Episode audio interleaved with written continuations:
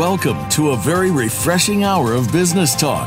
This is Game Changing Predictive Machine Learning, presented by SAP, the best run SAP.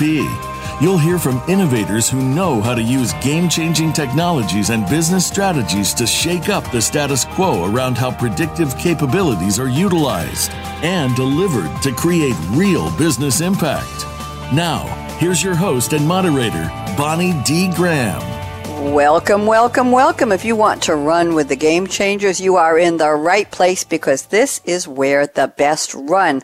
Let's see what our buzz of the day is. I found a quote from Tom Davenport, American academic and author specializing in, you know what, analytics, business process innovation, and knowledge management.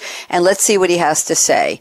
Quote, one consultant described RPA tools for structured digital processes as a gateway drug for other cognitive technologies. RPA lays the groundwork for machine learning and more intelligent applications.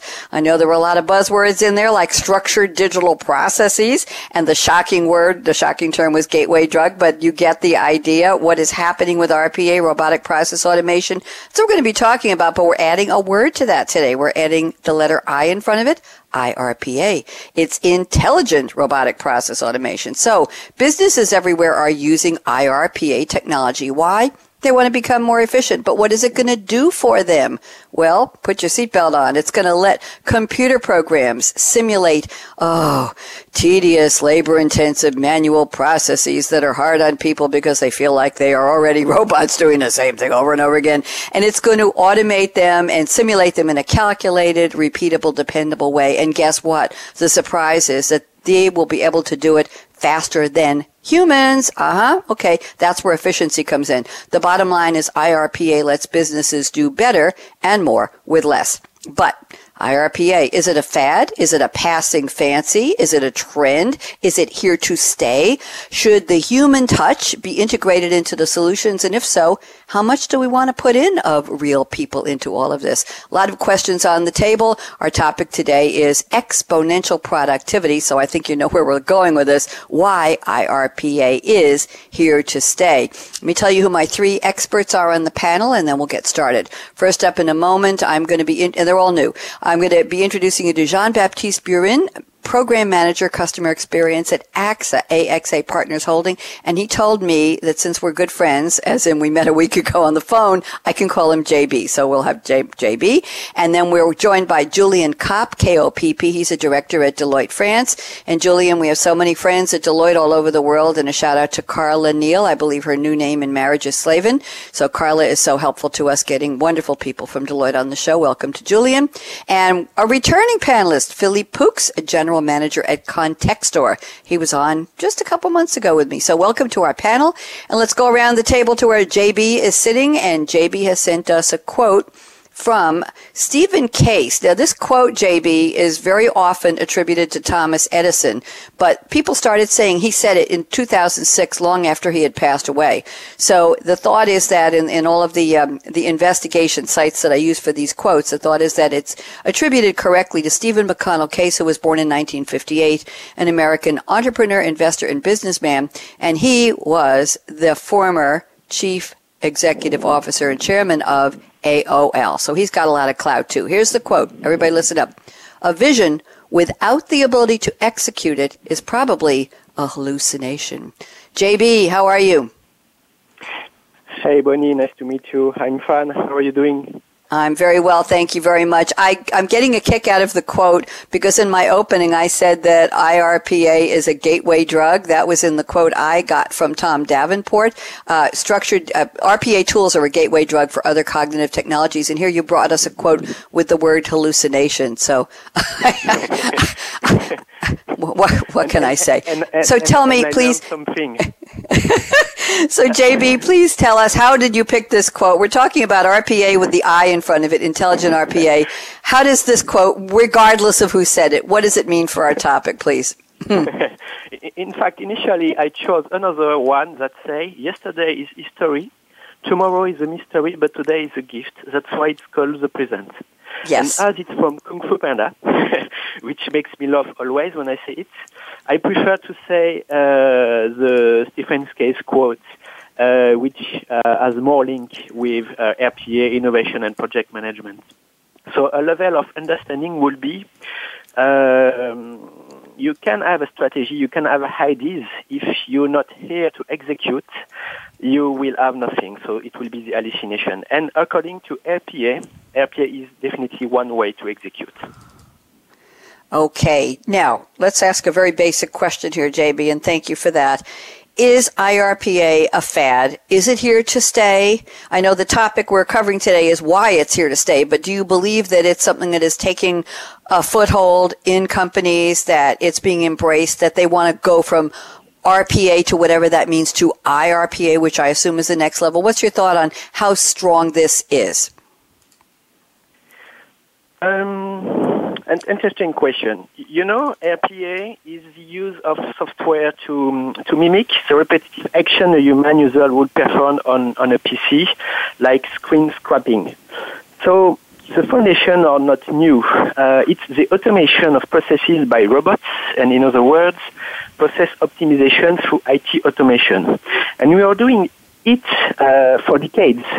RPA is just one way of process optimization, and IRPA is also one way of process of optimization. So it will going to to continue. Okay, thank you very much. Good to have you on the show, JB. We have a lot more coming from you, and I appreciate the quote. I'm glad you learned something. I do my homework, at least I try. And let's move around the table just a little bit to Julien Kopp at Deloitte in France. And Julien has sent us an equally wonderful quote. I, I have a feeling we've got a theme here in the quotes. I'll tell you in a second. The quote is from Sir Arthur C. Clarke, who has all these marvelous initials after his name, CBE and FRAS, 1917 to 2008.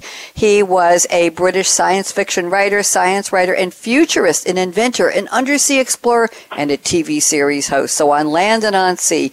And he's most famous for being the co-writer of the screenplay for the 1968 film. Come on, you all know what it is. 2001: A Space Odyssey, considered one of the most influential movies of all time. Okay, here's the quote. Listen up any sufficiently advanced technology is indistinguishable from magic. Welcome, Julien. So we've got gateway drug, we've got hallucination, and we've got magic. I think we're just fly, we're floating here. Julien, how are you, you today? I'm very good, thank you. Thank you for joining me. Talk to me about this quote, Sir Arthur C. Clarke. How did you find the quote? Well, um, it's funny. It's a friend of mine who actually sent it to me because uh, I showed him my work one day, and uh, he told me it looks like my black magic. And uh, I was working in RPA, and um, and uh, I appreciated the, the quote, and uh, well, my job as uh, for a long time was being the person that will make the magic happen. Because when we got started uh, 10, 15 years ago in RPA, nobody knew about that. The acronym did not exist. And a lot of uh, people that would see it for the first time will call it magic, which was kind of fun. So uh, it's good to be a magician. It is very good to be a magician. Do you think businesses listening to a show like this, Julien, are saying, ah, they're talking about stuff that's out of the movies. It's visionary. It's somebody's imagination. It couldn't possibly be here and be useful in my business today. Do you think there's some of that thought still going on?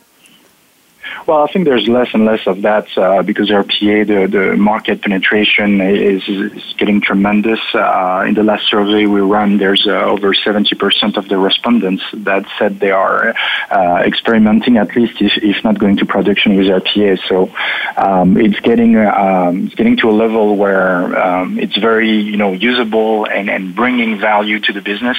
Uh, even small and medium business can now use it in, in some ways, uh, shape, or form. So um, definitely, it's um, it's not out there in the, in the future. It's it's happening every day, and uh, we have some projects we can talk about where we did it in a massive scale. Thank you very much. So it's here, it's now, and if it's a fad, it's already part of our, our current technology culture, our landscape, if you will. And we're going to talk about why it's here to stay. Thank you, Julien. Pleasure to meet you. And Philippe Pooks is coming back here on the show. I guess you had a good time last time, Philippe. Nice to have you back. And Philippe has sent us a quote This was an interesting one, Philippe. I had to do a lot of investigating, a lot of digging on this one. It has a lot of people who to whom it's attributed, but I found out that apparently it officially comes from H.L. Mencken. That's Henry Louis Mencken, September 12, 1880 to January 29, 1956, an American journalist, essayist, satirist, cultural critic and scholar of American English. He reported on the Scopes trial, the famous Scopes trial satirically, which he called the monkey trial, which gave him a lot of attention. Here is the quote the way I found it, Philippe, so forgive me for this. There is always a well known solution to every human problem neat, plausible, and wrong.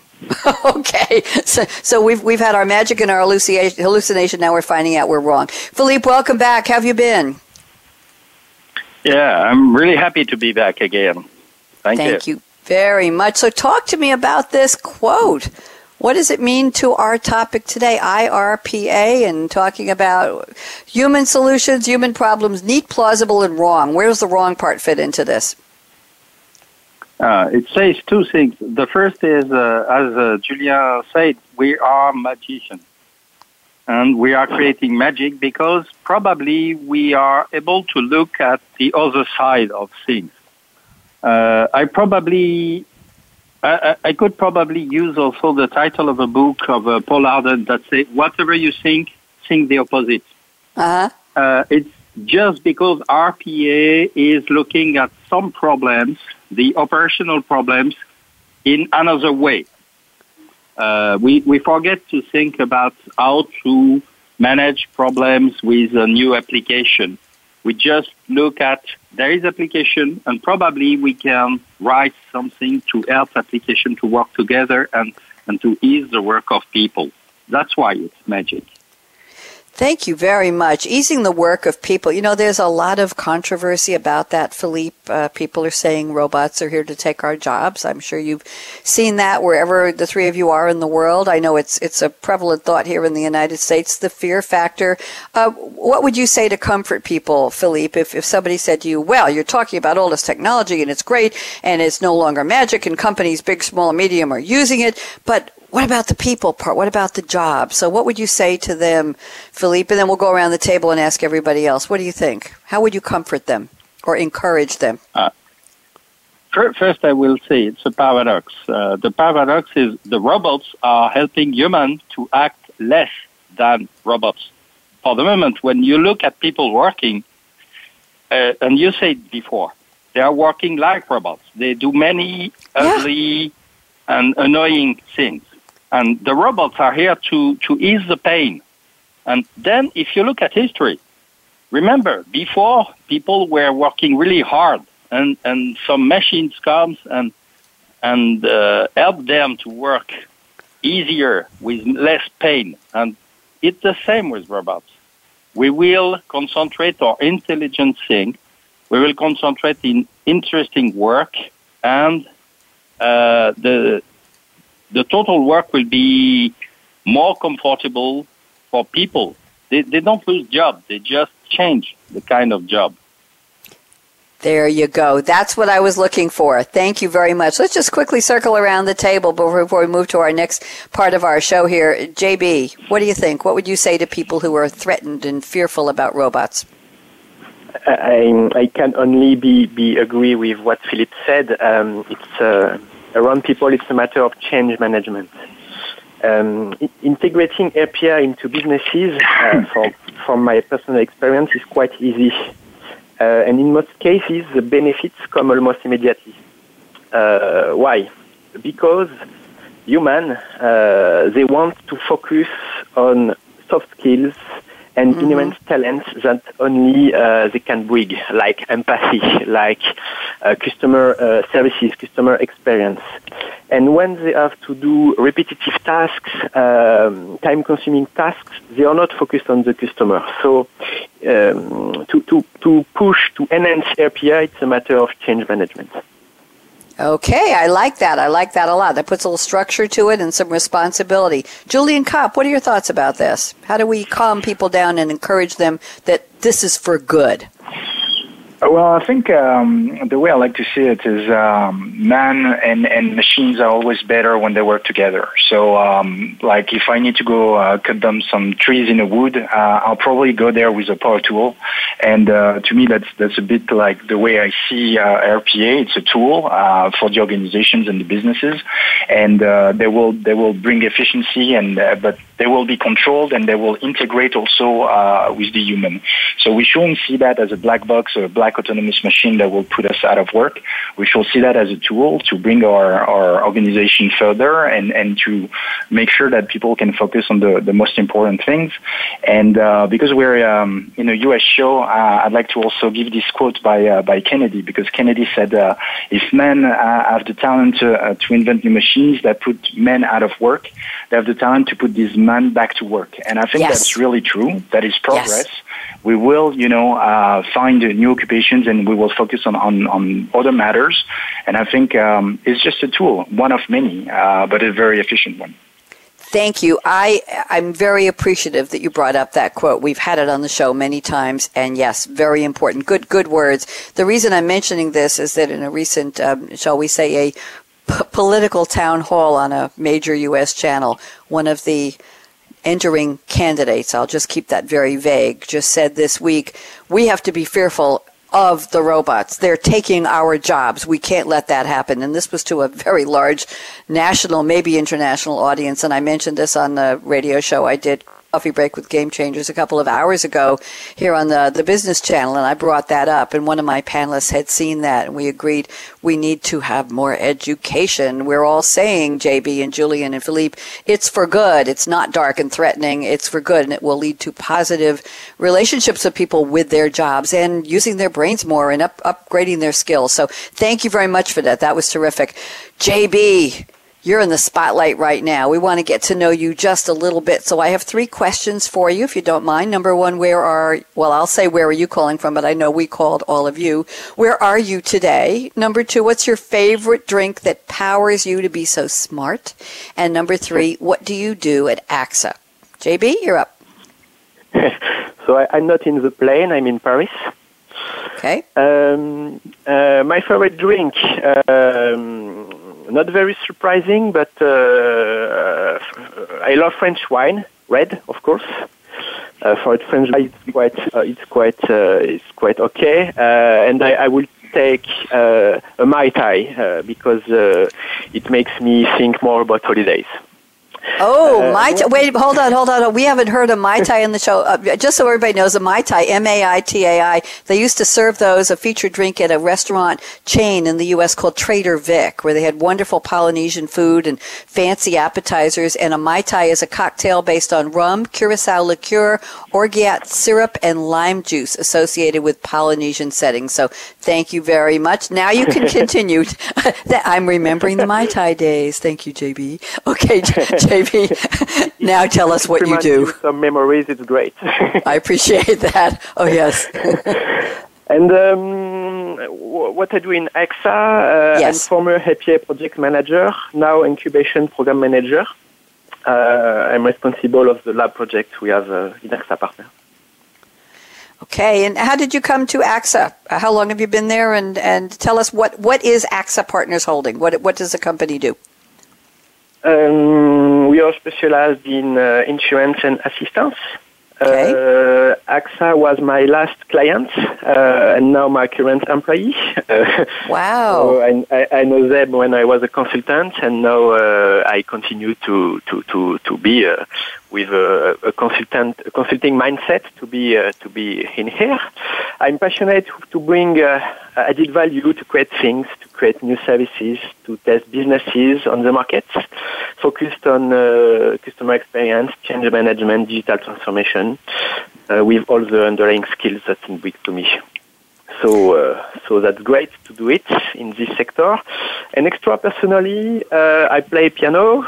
I do judo, even if I'm switching from judo to golf because uh, it's, less risky for me, uh, except if I take a golf ball on my head. But anyway, uh, that's part of my of my life. Judo to golf. I've never heard that before. I love it. All I all I want to ask you is your accent is lovely. You you all have this wonder. I'm not going to call it an accent. A, a wonderful way of forming your words. And you probably are thinking, where does Bonnie come from? And I'll tell you in a minute. But don't, don't, where do you come from? Where do you hail from that that you speak this way, Jean Baptiste? Don't don't turn off your radio. It's it's just my accent. Don't worry. where do you come from? Where where did you where where where did you learn to speak this way? Uh, it's cool. It's cool. and where where where did you grow up? What part of France?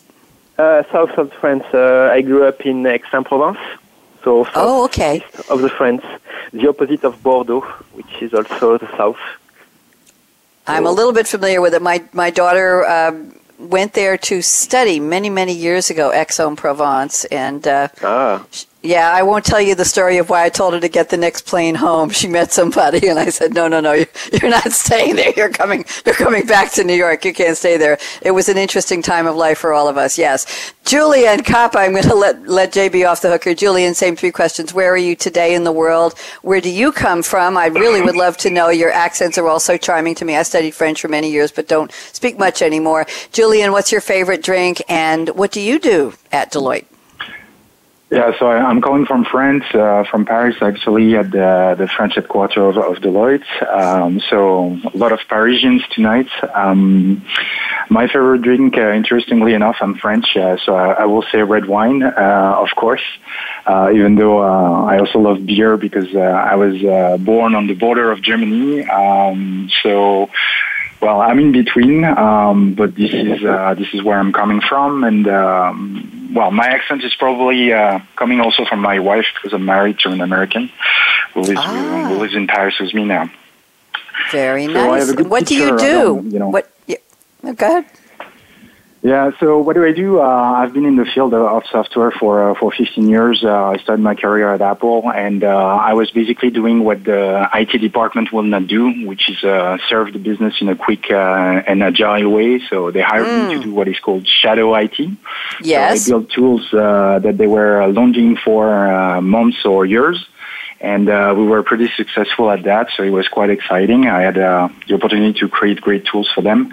Um, then um, I worked on a, a, web startup, and then I joined uh, almost 10 years ago now. I joined an RPA company. Um, it was, um, you know, a meeting. It was just a meeting where we had breakfast, and uh, the, the CEO of the company explained me the concept, and uh, I totally uh, understood it was going to be amazing and, and, and quite fun. Um, I had been doing automation before, and, and so the idea that now we had a tool dedicated to that and not just uh, a bunch of scripts and different technologies that will talk to each other, but one tool that could command a computer and all the applications in it were uh, very exciting to me. And so, um, 10 years in RPA, I've, I've coded a lot of bots, uh, actually.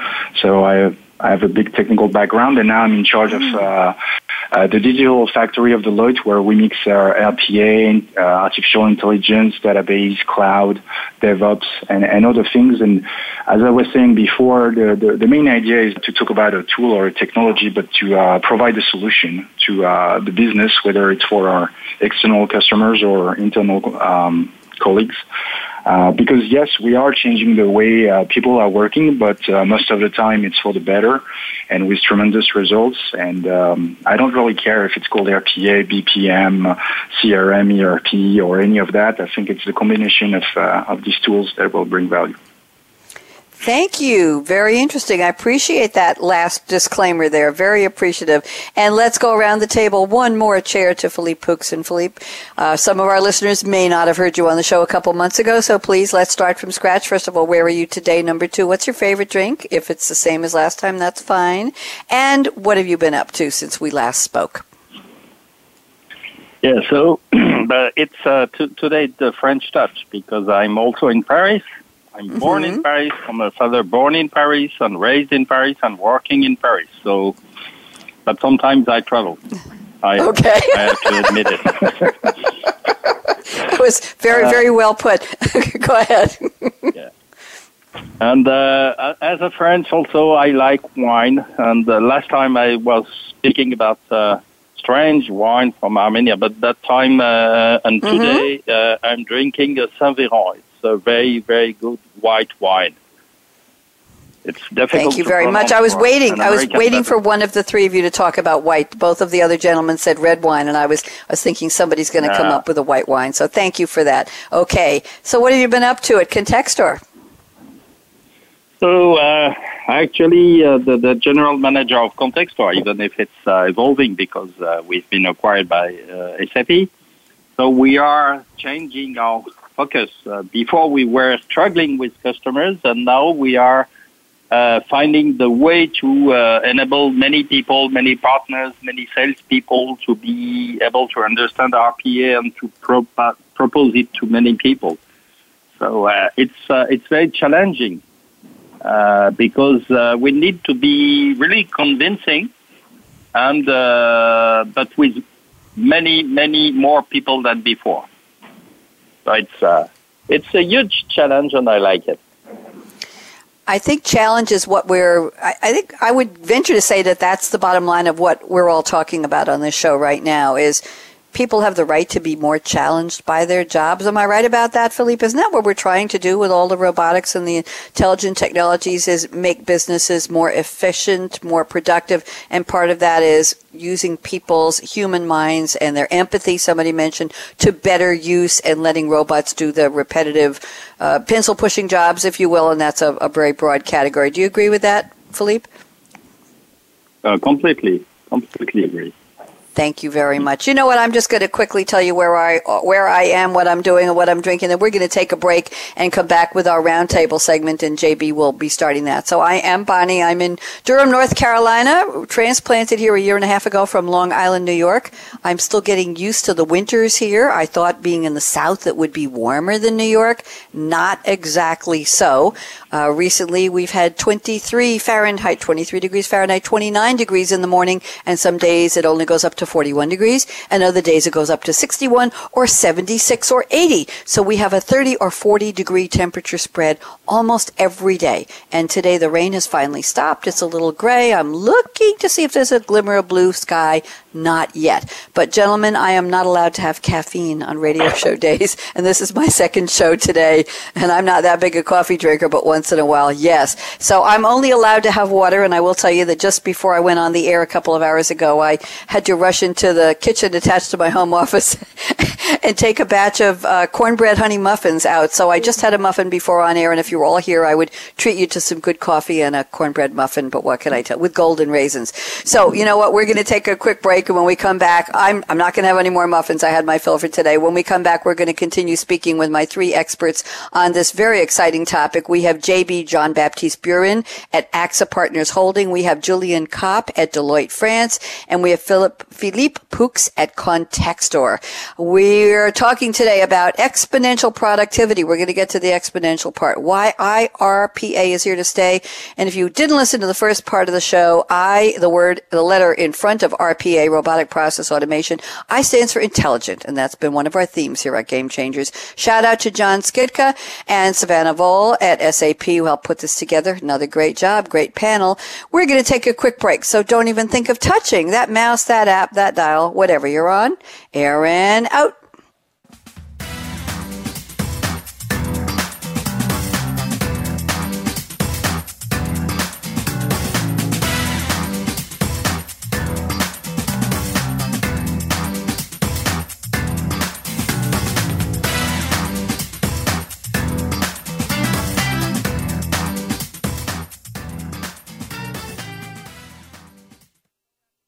Become our friend on Facebook. Post your thoughts about our shows and network on our timeline. Visit facebook.com forward slash voice America.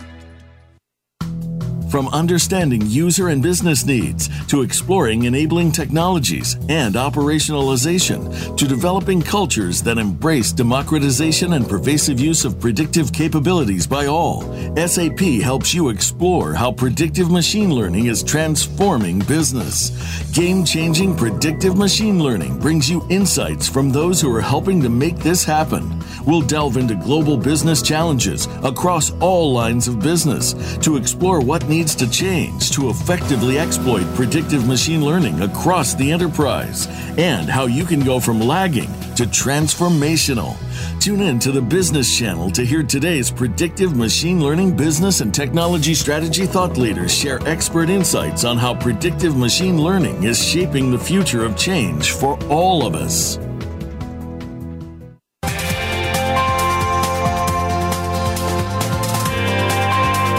Listening to Game Changing Predictive Machine Learning, presented by SAP. Email your comments and questions to bonnie.d.graham at sap.com. And you're invited to tweet during and after the live show at Twitter hashtag SAPRADIO. Now, let's get back to game changing predictive machine learning presented Here by SAP. are. That's right. And what we're learning about today is IRPA, Intelligent Robotic Process Automation. It is here to stay, and you're looking at exponential productivity, which is certainly exciting if you're a business owner, manager, or anybody who wants to stay in business. My special guests are JB, that's Jean Baptiste Burin at AXA Partners Holding, Julien Kopp at Deloitte France, France, and Philippe Poux at Contextor. So we're going to start the roundtable in earnest with a statement here from JB. Let me read a little bit and then he'll expand it and then we'll invite Julien and Philippe to chime in. So JB says RPA is not innovation, even if it enables a global worldwide awareness. Those are fighting words, JB. So why don't you explain them to us, please? Go ahead. uh, yeah, I, I'm sorry to, to say that RPA is not innovation because, as said previously, the foundation are, are not new, and it's quite complicated to say that um, screen scraping is innovative. But I have to admit uh, that what is new and can be said innovative is the RPA terminology itself, the three letters, uh, R for robotic, P for process, and A for automation. Uh, because the rest is something that is done or that should be done since a, a long time. You know, mm-hmm. I was doing um, uh, business process optimization at the beginning of my career, so um, not not so not so long, but uh, it was in 2009, and I was do I was doing uh, without knowing it was called RPA. I was doing RPA because I I was automatizing my process using uh, using robots. Uh, I, I, knew, uh, and I'm quite sure other experts will confirm that the term RPA only appeared in 2016 with the Gartner, a world's leading research and advisory company. So, um, yes, uh, it enables a global worldwide awareness because, uh, like machines in industrial factories in the previous decades, robots have the potential to, to dramatically change business workflow in the coming years. Thank you very much. Let's go around the table and see what Julien Kopp has to say. Julien, agree or disagree? Um, actually, I would like to say something um, because it's a pet peeve of mine. Um, yes. If we say RPA is equivalent to screen scraping, I, I disagree a lot about that.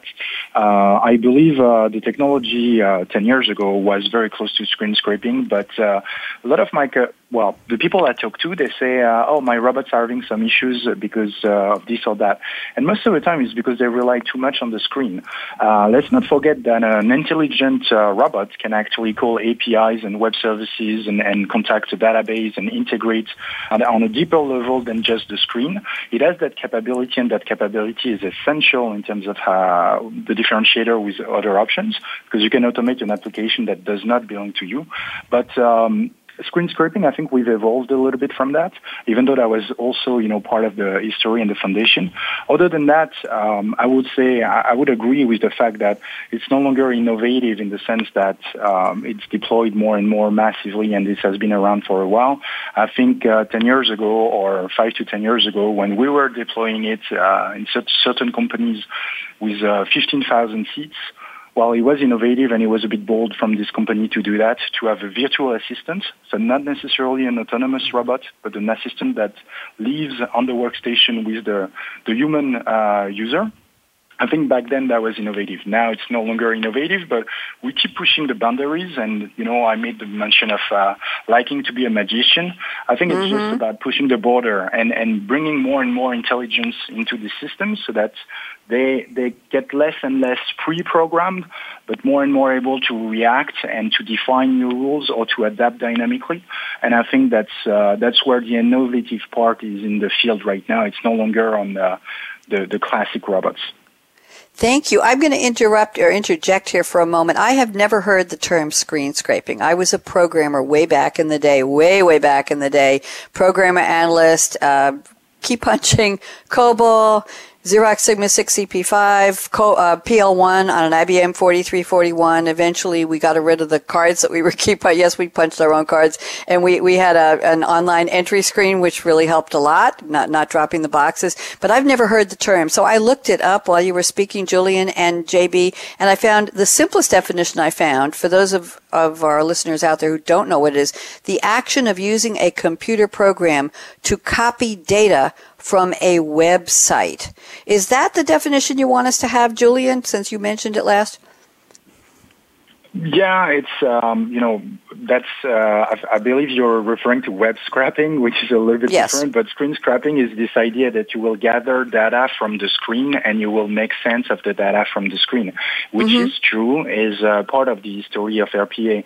But uh, the best success we've had and, and the best project we've had, we didn't say we were going to use only the screen. We looked at all the possible options and uh, a way to get uh, a lot of performance and a lot better maintenance for your robots is to say let's use API and web services as well because why not? Mm-hmm. Uh, at the end of the day, we're we're building a solution, and um, you know so that's why I. I'm, I'm sorry because I'm, I'm pretty picky about that, but we. That's fine. Screen scraping has, has been around for a while, but it's usually, um, you know, uh, a little bit more difficult to maintain. Thank you very much. I'm learning as, as we're going along here. Philippe, why don't you join us? Thoughts on any of the above that we've talked about? The whether the foundation of RPA, since it's been around a while, means it's not really an innovation, but it is changing the world. To the concept of screen slash web scraping. Philippe, what would you like to add? Hmm. I'd like to add that yes, it's not innovation in the sense of uh, really new, completely interesting kind of software Innovation is more in the usage we do with RPA because we, we use, in fact, uh, quite things like screen scrapping because we, we need to work with the screen and uh, we do that for the to help people. So the, the real innovation is to look differently to the way people are working and look differently to the way we can interact with application and the user interface. So that's why I agree with the, the term screen scraping.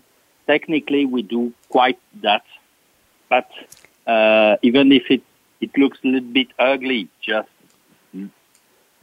grabbing some, some pieces of uh, data on the screen, the real truth is it's the job people are doing. So if a robots do that for themselves, it's really interesting. And this, there is the innovation to be ah. able to look uh-huh. at people working and, and, and do that for them. Thank you. Thanks for the clarification. JB, we've gone into a, uh, we've veered off into a field somewhere from the topic you started. Anything you want to add about the conversation? Go ahead, JB. I want yeah. you to get a chance. I, I will effectively, I, I can be uh, agree with Julien.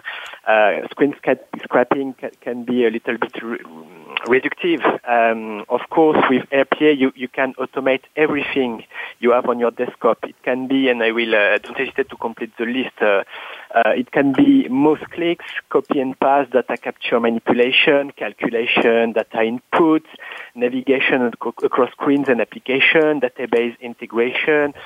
Uh, I forgot uh, something, I guess. You, you, you mentioned API, of course, web services. So yes, I, I, I understand that um, when we mention screen scraping, it can be a little bit reductive.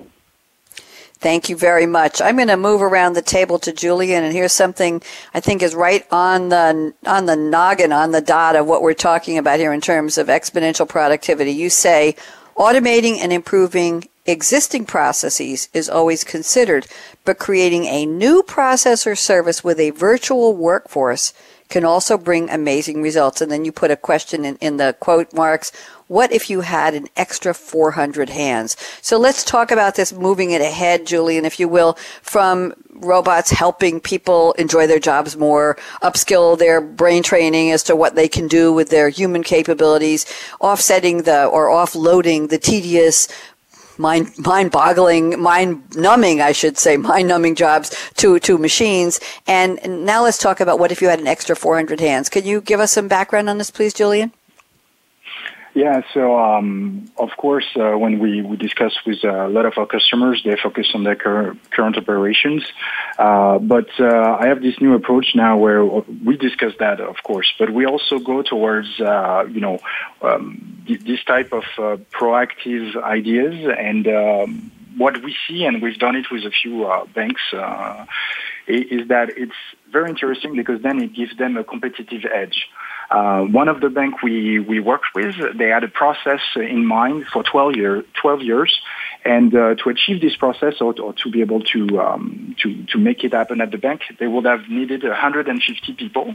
And mm-hmm. the business case uh, for these 150 people was never uh, granted or, or good enough. Uh, so mm. for 12 years, the process was there. It was an idea, but they could never fulfill it. And uh, we were able to bring it to fruition and to, to reality within six weeks with only eight mm. robots.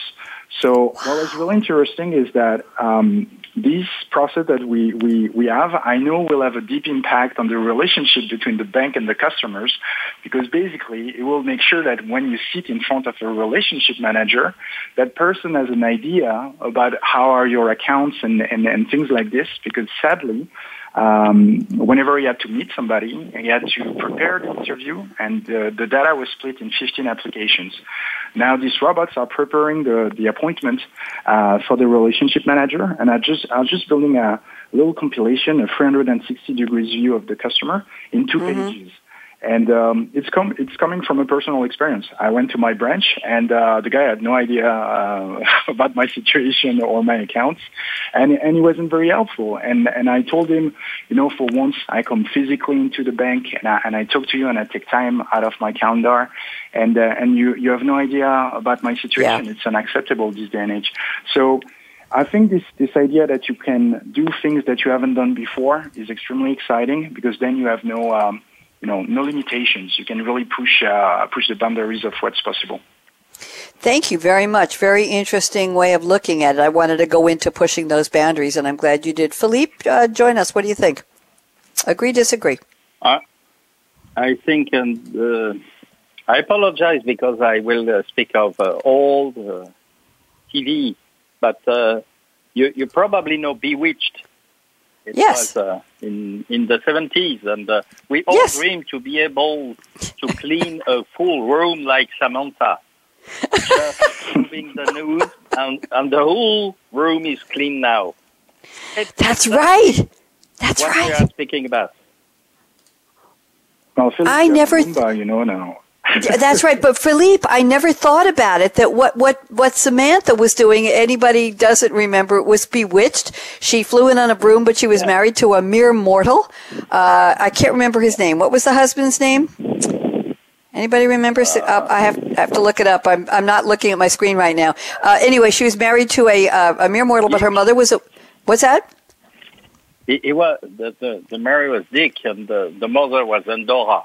Right, Endora was the mother, uh, played by a wonderful actress, and and the the husband didn't know that he was married to a witch, and her mother was a witch. Even though very strange things happened when they were both in the room, much less when the wife was in the room, and she would just wiggle her nose, and a little noise came on the TV, like doo doo doo doo, right, doo doo doo, and her nose went. I don't know how Elizabeth Montgomery did that, but it was charming, doo doo doo, and all of a sudden the room would be clean. So that was the precursor of robots. Is that what you're telling me, Philippe? I never thought about it. Yes. Yeah, it was probably some Contextor inside at that moment. I don't, I don't, I'm not sure, but.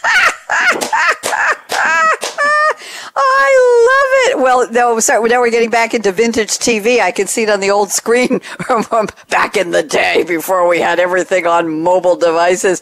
JB, you have to join us. This is too good for you to sit out. What do you think? I'm agree with Philippe and Samantha.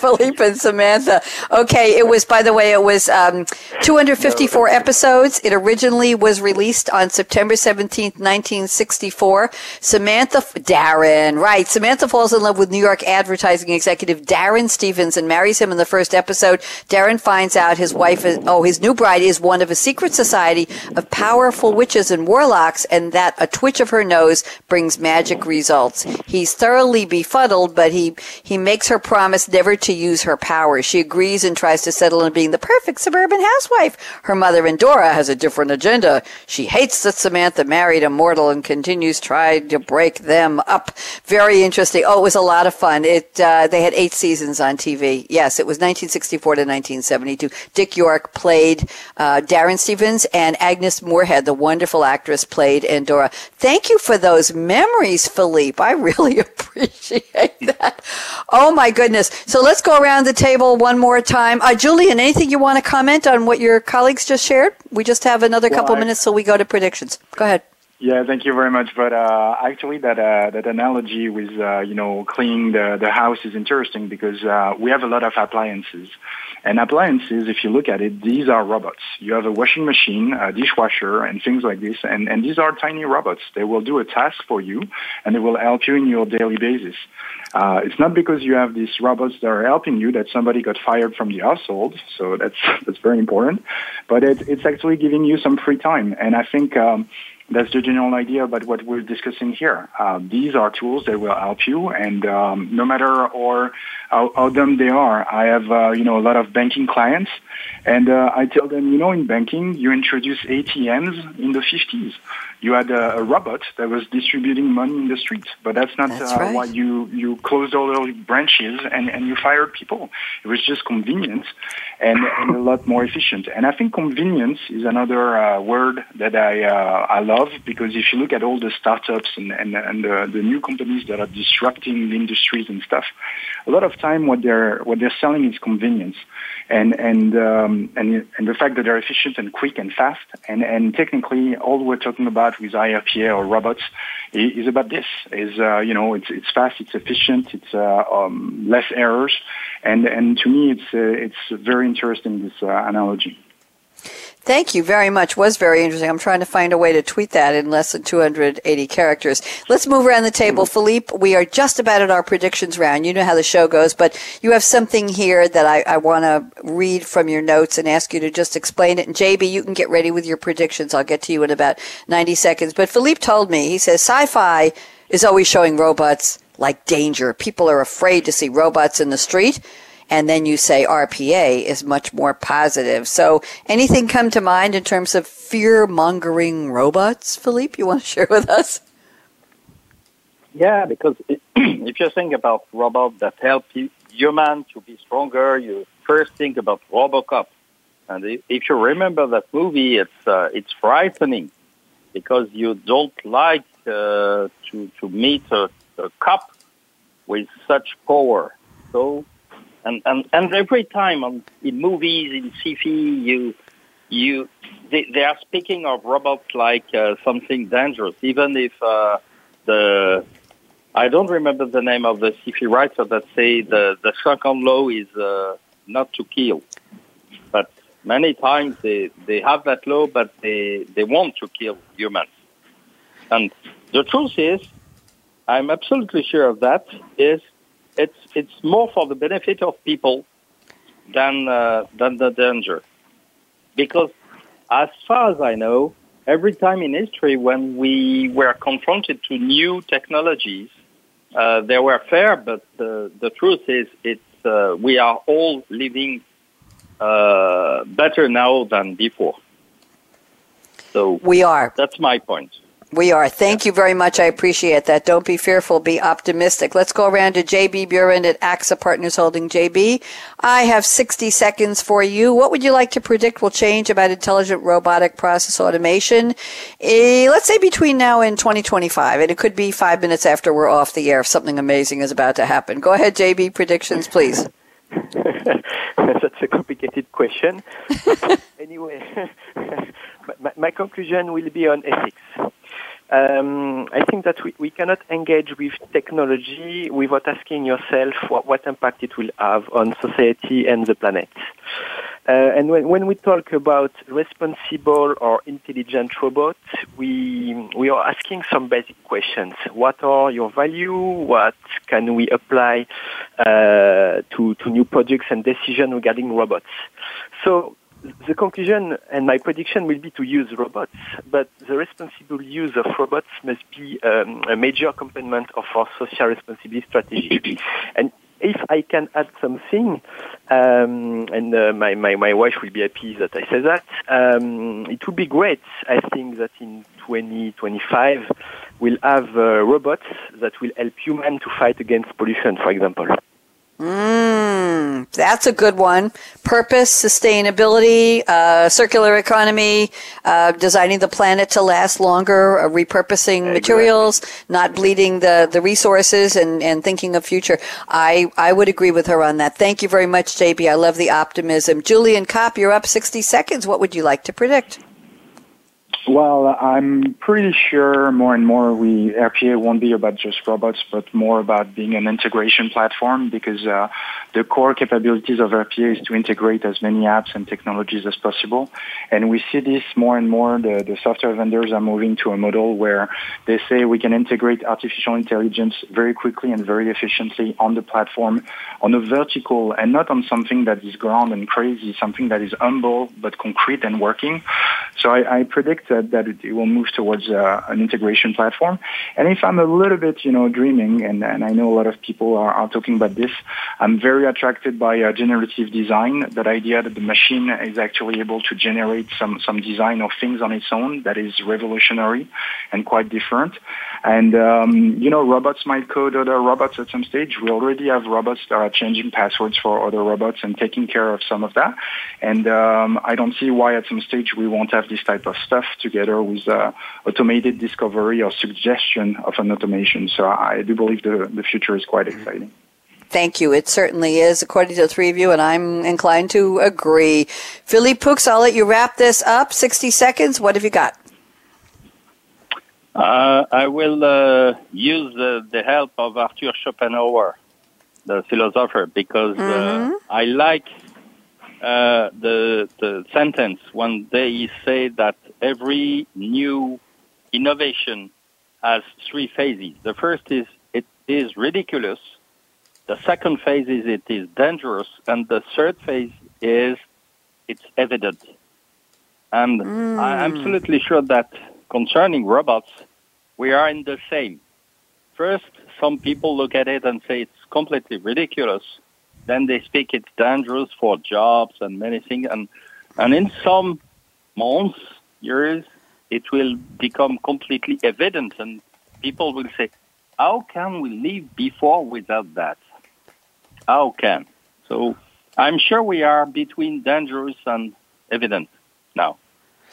Thank you very much, and thank you for the quote. You were full of interesting quotes today. I want to thank the three of you. We have got 60 seconds for me to wrap this up and get us off the air. So I want to say thank you to John Skitka again and Savannah Vole for putting together this wonderful panel. Gentlemen, it's been such a pleasure speaking with you, learning from you. You're all very savvy, invested in this uh, this topic, and that's why when we do the prep call, I ask you, why do you want to talk about this topic? What's your passion? And you certainly have convinced me that this is part of who you are and what you do, and I'm I'm very uh, appreciative and I, I admire the work you are all doing. Let's thank our engineer extraordinaire, Aaron Keller at the Business Channel. Thank you, Aaron. And now let me go to my call to action, and here it is. Fasten your seatbelt. What in the world are you waiting for? Go out and be a game changer today, just like JB Burin, that's Jean Baptiste at AXA Partners Holding, just like Julien Kopp at Deloitte France. And again, a shout out to Carla Neil Slavin.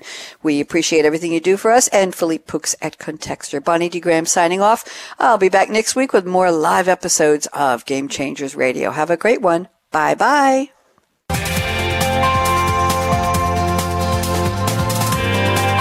Thanks again for tuning in to Game Changing Predictive Machine Learning, presented by SAP. The best run SAP. To keep the conversation going, tweet your questions and comments to Twitter hashtag SAPRADIO. Please join host Bonnie D. Graham again Wednesdays at 11 a.m. Pacific, 2 p.m. Eastern Time on the Business Channel. We wish you a positively game changing week.